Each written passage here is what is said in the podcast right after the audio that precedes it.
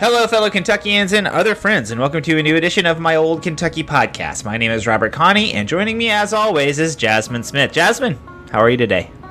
I'm doing well, Robert. How are you? I'm doing okay. It's uh, you know, it's it's it's fall is creeping in. It's no longer 95 degrees every day. It's like 90 every like fourth or fifth day. But you know, that's that's early fall in Kentucky. You know, football is p- going on. We got all kinds of stuff. Even though our teams are, are performing horribly, uh, you know, This it's true. still fun to watch. Uh, so you know, we we got a lot that's going on that that's good. Uh, but yeah, we're, we're here today. No guest this week, but we have two kind of uh, stories that we wanted to talk about. We have been tracking. Uh, the story of Crystal Rogers uh, there in, in Bardstown for quite a long time. I mean, we, we've been talking about this one for years and years. Uh, and, and there's been a, a what looks like a break in the case. Um, you know, it's something we've been tracking for a long time, and so we wanted to update it. There, well, Jazmin's going to go over exactly everything that's happened, why uh, we're talking about it now, what's been going on. Um, so after she's done with that, I am going to get to um, a bit of drama in uh, House District 93, the special election that's going on. Some some drama on the, the Democratic side. Um, you know, that's going to be a tough story uh, for me, but we're gonna we're gonna do it. We're gonna do it. We're gonna talk about it, and then after the after that, we have a couple quick hits. So, without any further ado, Jazmin, tell us what we need to know about the Crystal Rogers case. Okay, so it looks like there's been a break or at least an arrest that's been made in the Crystal Rogers case. And I mean, this has been an eight year investigation at this point, and this is the first arrest that's been made in connection with Rogers' disappearance. Um, but if if you're new here, a quick little bit of recap. Crystal Rogers was reported missing on July 3rd, 2015. She is a mom to five children and she lived in Bardstown, Kentucky. She was last seen at the home that she shared with her boyfriend, Brooks Houck, and her car was found abandoned off the Bluegrass Parkway uh, two days after she was reported missing. Um, but Crystal has has never been found there have also been a, other like unsolved murders um, that are close in time to Crystal's disappearance. Um, for example, Officer Jason Ellis was um, ambushed and killed in 2013. So, two years before Crystal's disappearance. And then Crystal's father was shot and killed 16 months after her disappearance. Um, there's also been um, another murder that was after her disappearance as well that hasn't been solved. Um, and there, there's a lot of media that you can uh, listen to or watch about everything that's gone on in Bardstown. On our show, we had Shay McAlister on, um, who hosted a podcast called Bardstown. Yeah. Um, so you can go back and listen to that, or there's been like a Crime Junkies episode about this and um, TV specials and, and all kinds of things. But um, that's kind of the the basics of Yeah. um, what happened back Yeah. in 2015. Yeah, it's kind of crazy to think about, but like eight years ago, like true crime as a genre was nowhere near as popular as it is now. And it is the case that just about every major true crime like thing has done a Crystal Rogers episode. I would say that the Shay McAlister one is. I don't listen to a lot of true crime stuff, but that's one I, I did like. She has been a reporter that has been talking about this story for a very long time. She works for a television station here in Louisville, and it, I mean, it's still covering it. She she's done a lot of a lot of work on this on this particular story, even even the one that we're talking about right now. So she's like stuck with it. So that's a good one to listen to, I think. Yeah. So this isn't a case where just lo- local law enforcement has has been on the case. The FBI has been involved. Um, so the FBI searched Brooks Houck Brooks Houck farm around this time last year. Um, and then around this time two years ago, there were raids um, by the FBI where several items were collected that were sent to Quantico for testing. Um, I was looking back like through our podcast notes where we've mentioned updates, and they've all been around um, September or October, like the last two years. So it seems like you know once a year there there's been something that's gone on in, the case. Um, and so now we have an arrest that's been made Last week, 32 year old Joseph Lawson was arrested for conspiracy to commit murder and tampering with physical evidence. So, what's, you know, obvious here is that he's not charged with her murder. Um, and I think if they believed that he was responsible for her murder, that is what he would be charged with.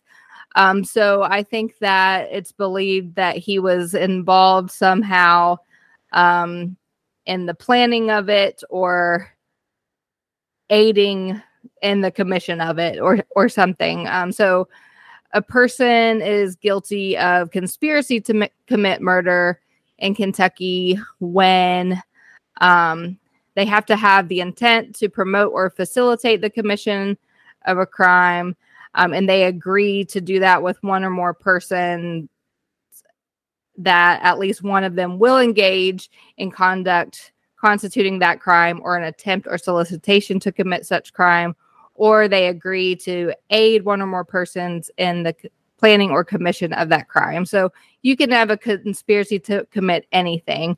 Um, so we have just a general criminal conspiracy statute, and the level of crime it is depends on the level of crime that the that the other crime um, that it connects to is. So conspiracy to commit murder because murder is a class A or capital offense. Conspiracy to commit murder is a class B felony, um, which carries 10 to 20 years.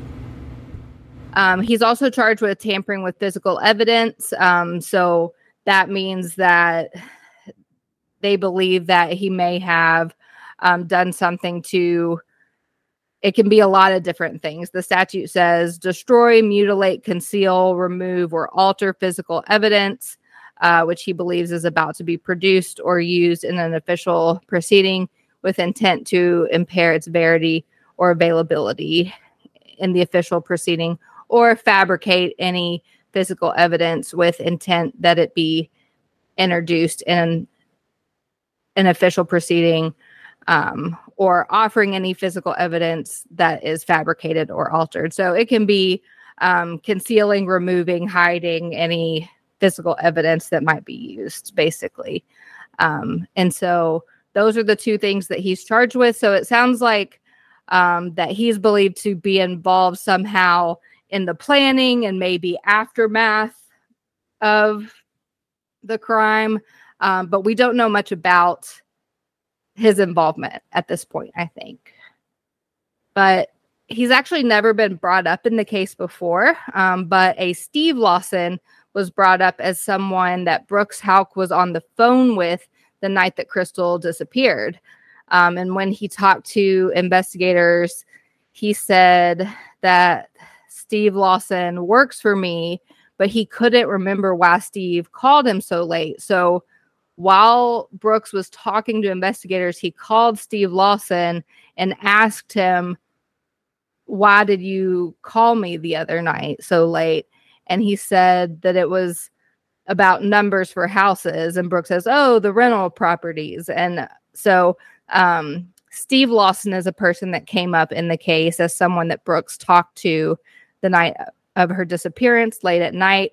And a WDRB article about Joseph Lawson's arrest says that um, a source has said that Steve Lawson is Joseph's dad. Um, and so Joseph Lawson is only 32 now, um, and this has been going on for eight years. So that means that he would have only been 24 years old at the time that um, this allegedly happened.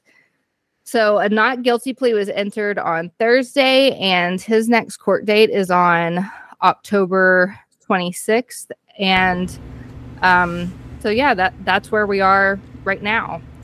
So, Jazmin, in, in your estimation, how how big of a break is this in the case? Like, this is the first arrest we've had, so it seems like that, should be a big deal. But is I mean, it's just uh, it's not like a it's not an indictment for murder, or it's not an arrest for murder. Um, it's it's not even uh, like an arrest for like the it's a it's a conspiracy arrest like you were talking about earlier. So so in your estimation, how big of a deal is this? I do think it's a really big deal because typically when the FBI is involved, they don't bring charges unless they have pretty good evidence. I mean, in the federal system, um, the conviction rate is so high. Right, right. A- and so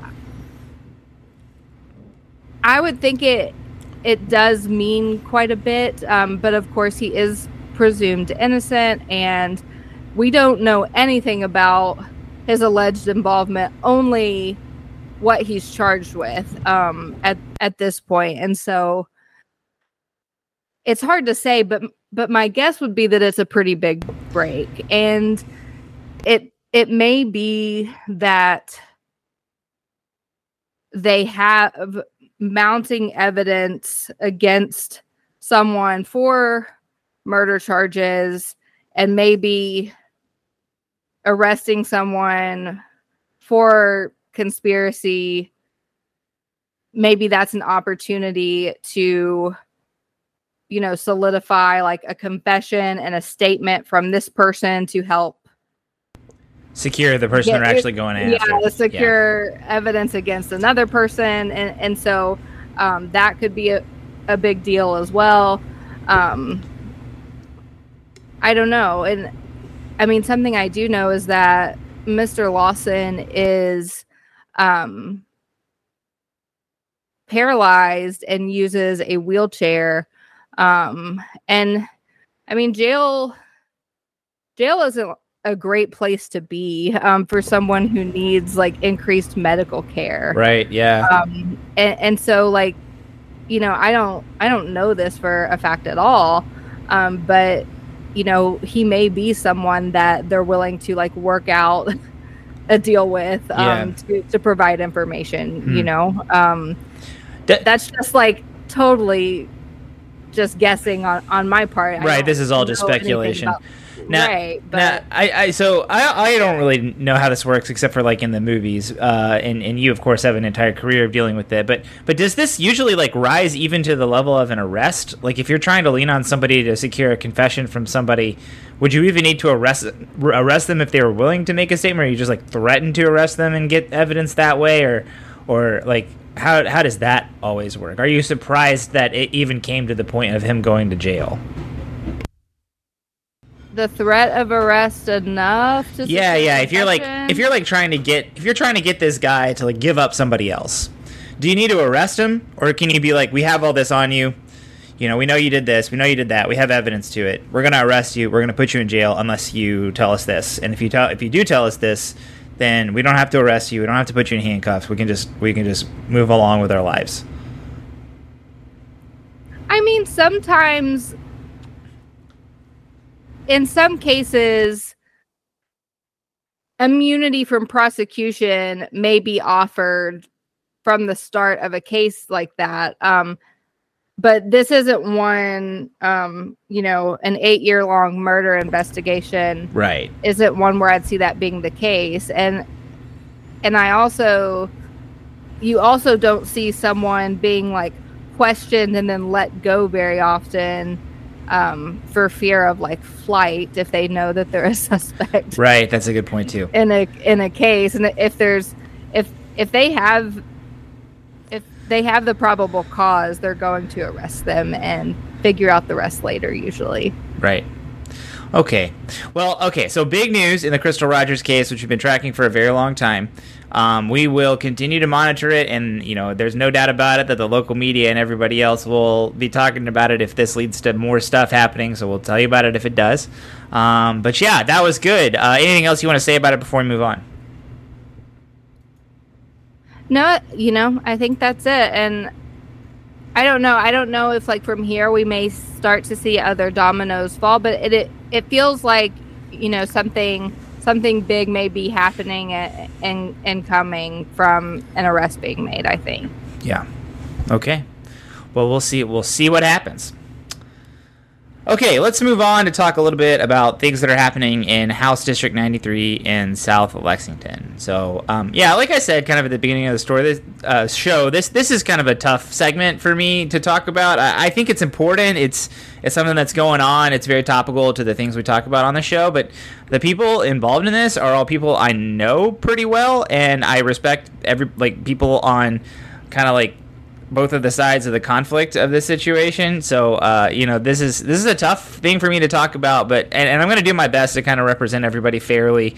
You know, um, I reached out to, to you know most of the people involved in this, or several of the people involved in this, um, and did talk to a few before. So you know, I, I've tried to incorporate some of the stuff I heard into this, and you know, it isn't fun um, when people that you know are uh, in a fight uh, or in, in, an argument or disagreement on, on something, or I mean, especially when it's about stuff as serious as some of the stuff involved in this. But uh, but it's going on, so we need to talk about it. Um, okay, so a few weeks ago we did talk about this. There was uh, a selection of the Democratic candidate in the 93rd House District.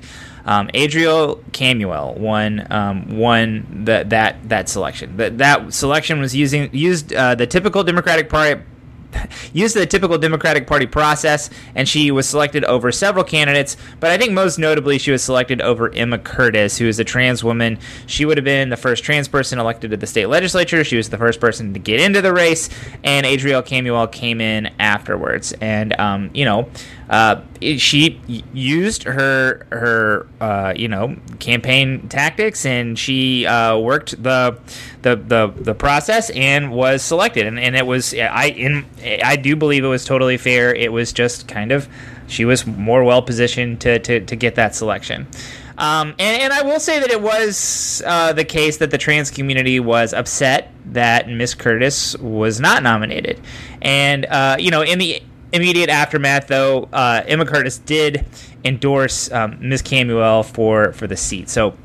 So it seemed like everything was kind of rolling along in the typical process of a contested primary or a contested selection process that, that resulted in one person winning. Um, we did our best to get over our hurt feelings in the meantime and, and, and moving forward. And that kind of seemed to be the way that this was, was going forth. Um, Shortly after her selection, Miss Camuel was on WKYT, which is uh, a te- television station there in Lexington. They, they have a very robust and good uh, public affairs programming on that, and, and, she was doing an interview interview with Bill Bryant, um, who has been doing that job for a very long time, and she was asked about the role of social issues in the campaign. Um, you know, she's a, a, pretty new politician. I think that this is her first run for office. And, you know, as is the case when you're on TV, she gave kind of a rambling answer. Uh, eventually, something she said um, definitely struck a nerve. And, and this is this is the direct quote. Quote. This is actually one of the reasons I jumped in because I'm really tired of of you know the extremes on both sides of polarizing issues when we really need to get to the meat of issues. Unquote. So this clip was first shared by Michael Frazier. Michael Frazier is an, uh, an LGBTQ Republican. He's worked for a lot of Republicans in the past, including, you know, I think most recently he worked for the guy that, that ran against Morgan McGarvey as his campaign manager, but he's been very active in Republican politics for a long time. Um, but it was this clip was also spread very widely, including by Rebecca Blankenship, who has been on the show before. Um, she's um, a, a, well-known trans activist in, in Kentucky. She's testified in Frankfort. She's um, in the Democratic Party's Central Committee. Uh, she's uh, in, involved in a lot of stuff. Um, and yeah, the, the quote is pretty bad. You know, saying that there's extremes on both sides. Um, you know that that that's kind of that's kind of rough. Uh, and and I think that was uh, definitely not something that uh, a lot of people liked, especially in the wake of her um, beating a challenger in the selection process who was a, a trans activist, and then and then going on to say that there were you know extremes on both sides.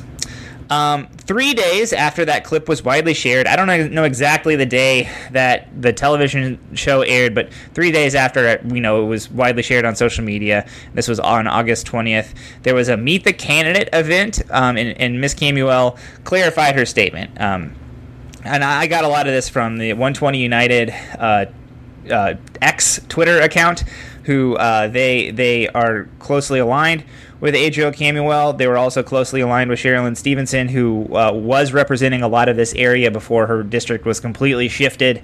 Um, so, so they're very active in, in this specific area of, of Lexington. So, anyways, they were supporting her. They were doing this event, and this is the quote that that they shared. Quote, I wanted to take this opportunity to clearly state what has already been known and stated in the past. I have always been a supporter of the LGBTQ plus community and will always oppose any legislation attacking its members in the future. In fact, I feel that way about any of the minority groups here in Kentucky. I also want to clarify about what I said about extremes on both sides. Let me be clear: the question was asked not about the the question. Uh, the question was asked was not about SB 150. I'm sorry if I misinterpreted that part. When I mentioned extremes, I was referencing the far right, as well as those Democrats or liberals who will attack their own supporters, which only helps the GOP. To me, that type of behavior is extreme and only helps Republicans and the far right. Unquote. So, um, there's a lot there, but I think first and foremost, I think that this statement clarified what I did think to be the case. It seemed like Ms. Camuel just got tripped up in the interview, made a statement that came out awkwardly. I think if she's elected to this seat, she will do a good job of standing up for the trans community in the legislature. That's my belief. Not everybody's belief. That's that's my belief. However, nowhere in the statement did she say that. I, it just kind of seems that way. Uh, you know, she she does say she's been a supporter of the LGBTQ plus community uh, and will always oppose any legislation, uh, you know, attacking its members in in the future. Um, but but she's not, she, you know, she she she is not like saying she's sorry. She's not uh, saying I re- repudiate the, my statement about extremes on both sides and, and, and, that kind of stuff. And then the second part of this statement uh, about Democrats who attack their supporters, you know, it could be interpreted as a swipe at her critics. I don't know if that's what Miss Camuel intended, but you know, there was kind of no need for that part of the statement. You could have just yeah. dropped it. You could have just like left it out totally. Um, and and she didn't. She she went on, and you know she was certainly being attacked on social media by a lot of people all over the place, and that causes people to feel defensive. There's a lot of hurt feelings because of a lot of the social media stuff that's been going on for sure on on both both ends of this conflict. Um, but you know, she's the person running for office, and in my estimation, she probably could have avoided a lot of this if she had just like left that that part out.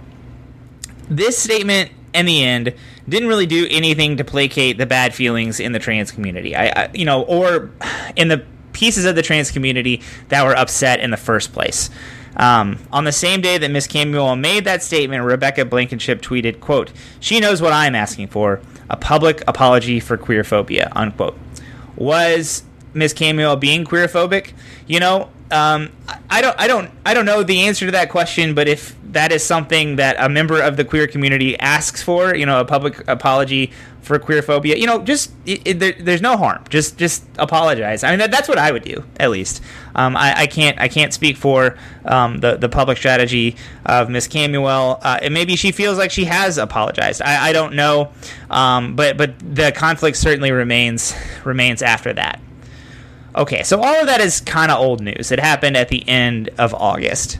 Um, and we're talking about this today in mid September because Emma Curtis pulled her endorsement of Miss Camuel on September the 9th. Miss Curtis wrote a long statement about her reasons, but I think uh, a key quote is this quote, While many in the trans community raised concerns about the August 20th statement online, Camuel supporters engaged in a seemingly coordinated harassment campaign, unquote. And then eventually she goes on to say, quote, Transgender Kentuckians, especially our trans young, deserve to know that Kentucky Democrats have their back. Camuel's behavior casts significant doubt on whether it really does. Unquote. So, you know, we have the August 20th, 20th statement, and there's a lot of social media stuff that's gone on. And, and that's really, as far as I can see, what has existed publicly. Uh, I don't know what caused Emma Curtis to pull her endorsement beyond uh, the the social media bickering. There were a lot of accusations thrown around about you know uh, Miss uh, Miss Camuel saying you know people were attacking her faith, um, which which definitely upset a lot of people. Um, a, lot of uh, you know in- intimations about Republicans, and you know uh, some people interpreting that as saying they, that they were being accused of being Republican agents. Um, a, a lot of stuff like that that you know I feel like can be interpreted interpreted in, in lots of different kinds of ways, and, and definitely mean that people are um, just kind of they're just upset. There's a lot of uh, hurt feelings going on, um, and a lot of just really strong and raw emotions that are happening out there. So, um, anyways, that's that's about where we stand uh, with, with Adrielle Camuel up for election in November, working really hard to retain Lamin Swann's seat. Uh, that was a pretty close election in 2022. It's a Biden district, um, but it's it's one that Republicans feel like they could be competitive in, and that's what Adrielle Camuel is trying to win. And her closest competitor in the selection process for the Democratic nomination uh, has pulled uh, her endorsement of her um, over over this issue. Um, that's notable. I think it's really unfortunate. Um, my personal conclusions about this whole situation are that Adrielle Camuel won the nomination to the 93rd House District in a fair process, which she was well positioned to win. And if she is elected, I think she has promised to vote in ways that are supportive to the LGBTQ community. Uh, I think that that's clear. She did say that in her statement, and I, I believe her about that. She then made a really bad statement on television. Um, it, it, wasn't great. The things that she said did not um, did not reflect well on her. Um, and then her her follow up statement to me missed the mark. I, I, don't think I think she she did clear up a lot of stuff. I, I did think a part of that was important and, and good to get out there. But I think the, the statement as a whole. Um, you know, while it cleared up some problems, it created other ones. So, in, in that way, it, it really missed the mark. So, you know, where do we do we kind of go from here? Um, I, I don't know. I, I, I think that there there are a lot of people who are really smarting on both sides of this. I think everybody feels like they're being treated unfairly and treated poorly. Um, and I think that that's probably true. There's a lot of people who are saying things, especially online, that I think are really inappropriate. Um, and, and, I would I would say that um, that is something that's kind of happening on both ends of this conflict, um, where, where the language has gotten really heated, where people are getting really angry. Um, I'm still a strong supporter of Adrielle Camuel. Uh, I think that she's going to be a much better uh, representative than the other person in this race. Um, I, I, think it would be good to have her in there for the rest of this term. Um, you know, if I think the the most appropriate venue for a lot of the stuff that's been going on is a primary, uh, which you know I certainly hope. I think Emma Curtis said she isn't running in 2024, um, but if she really feels like she can do the job better, I certainly hope that she does run. Or if a, a person in the trans community feels like that they could do a better job, that Adrielle Camuel, uh, I would hope that they would run in that primary. I, I, think you know, especially if people get elected and. Uh, in special elections in, in safe districts, uh, I think primaries the, the next time after that are are important, are, are worthwhile. Um, I, I, I don't know. I, I certainly do hope that we can do better in the future. I certainly hope that a lot of these hurt feelings get worked through. Um, and then I hope that Adrielle Camuel gets elected, and I do hope that she makes us all proud to have her in Frankfort when she is elected this November. Um, but but this is this is tough. This is a tough situation. Um, the Democratic Party is not in a really good spot. We obviously don't have a lot of power. We don't have a lot of people, and uh, this certainly doesn't help things. And the way in which it's continued to escalate and continue to get worse is is not a great sign. So that's all I really have to say about that. But Jazmin, what are what are your thoughts? I think when I first heard about the statement that she made during um, this television appearance, I saw it from I think Rebecca Blankenship's post online, and when I read what she said I was like, oh my God, that's horrible. Um, but then I actually watched the clip and what what I saw on Twitter was actually like slightly misquoted. Um, and so I thought that what she said wasn't wasn't exactly what I was seeing online, but it it was bad. And but I do think it was at least I hope it was likely just a misstatement. And I mean, I do that all the time, you know, while I can do pretty well with like public speaking with planned remarks when something's just a conversational thing um like that and you're on TV like you get nervous and like you are you may not be prepared for the questions and something comes out wrong it comes out awkward and I think that she easily easily could have cleaned that up and said, That isn't what I meant. It was a mistake. I apologize to the queer and trans community. And I just think there were so many ways to fix this, and she didn't do any of them. Um, I think the apology that was made was a bad apology that then like seemed to like t- take another dig or shot at the people criticizing her. Um, I'm not sure if it was meant to do that, but that's how it came out to me. And I think that this is a district where I think it's a Democratic district where a Republican can compete, but I, I don't think it's a district where a Democrat needs to like shy away from supporting LGBTQ people. So I don't think it's like I think it, it's just a huge mistake not to just acknowledge this and, and reach out to the LGBTQ plus community. I don't know. I, I just think in campaign sometimes people get in this like campaign and political mode and almost just forget how to be a human and just like talk to people. Like I just think this all could have been solved if she said this was totally a mistake on my part I didn't mean to say that. Here's what I meant. And also talked to the people who are upset,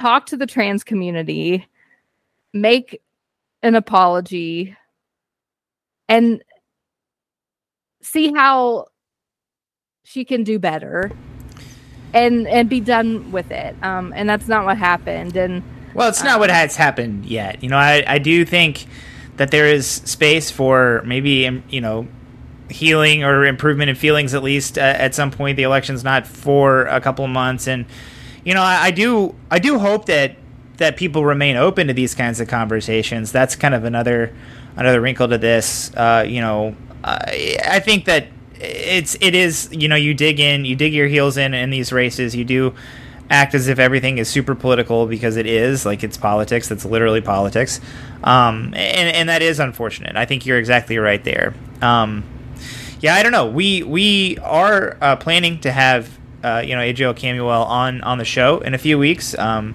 you know, I, I, do expect that we'll we'll talk about some of these issues. Uh, maybe we'll get some some clarity there. Uh, this won't be the only thing we talk about, of course, but but it will be something we talk about. So hopefully we learn more there yeah. Sorry if I cut you off there, Jazmin. Do you have more to say there? No, that was it. Yeah. Okay. Yeah, I, I don't know. I, I don't know where this is going. I don't know where it's headed. Um, I, I but but I do I do think I do hope that that it, it, things will improve. Um, I don't think anybody is enjoying this conflict. I think a lot of people are feeling very upset and raw. So like let's let's get better. Let's do our best to to improve what we're feeling here. So um, yeah, uh, really unfortunate. You know, I, I I also just hope that like in this segment everybody feels well represented. I hope I didn't you know make everybody like make anybody feel like that their position was was way off. But but it's a conflict, um, and it is something where you know we had to do our best to talk about what's going on. Ugh, okay, Jazmin, we don't have any real notes about these quick hits, but I did want to at least bring them up. There's two things that kind of broke today. So the first is a, a, case that we have been following. So Senate Bill 7 from 2023 earlier this year. That that is a bill that kept JCTA from withholding union dues from pay- paychecks, which is uh, you know their main practice for how they collect union dues. Uh, it was in the bill blocked for from them, but not from any of the other public unions. Like basically any of the other public unions uh, did not have it blocked. Um, this bill, the law, SB 7, was, though, basically blocked by Judge Thomas Wingate, who is a Franklin Circuit Court judge. Um, they had kind of wanted to wait for everything to be settled with uh, the the the um, venue bill, the venue bill, and I think that, that since that has happened, this ruling has come out and it was it was blocked at least at that level. Um, Jazmin, did you read anything else about this today? Am I explaining this correctly, or am I missing anything really glaring? Um, I have not gotten to read it yet. That's right. why I said this happened, but I don't have time to write a segment. Yeah, yeah, yeah, yeah. Well, if we really blew it and, and, and told you wrong this week, we will fix it next week. But yeah, I I think it it was it was blocked in Franklin Circuit Court. Um, I'm sure that's going up yeah. to the appellate courts and it will make its way to the Kentucky Supreme Court for sure. All right, next up, Laurance B. VanMeter, who is the uh, Kentucky Supreme Court Chief Justice, um, very recently achieved that Yeah, situation. just became Chief Justice after Chief Justice Minton retired. Yeah, but he has decided to retire. I did not know that he spelled his name L A U R A N C E. That's an interesting way to spell Lawrence, but uh, he does, and he has decided to hang it up. He, uh, yeah, he just achieved um, the the chief justice situation, and he is now deciding to hang it up. Now, Jazmin, do you know what district he's in? I f- I'm feeling like he's like South Central Kentucky, but I don't know that for certain. He's so he was just elected to the Supreme Court in November 2016. Oh, really?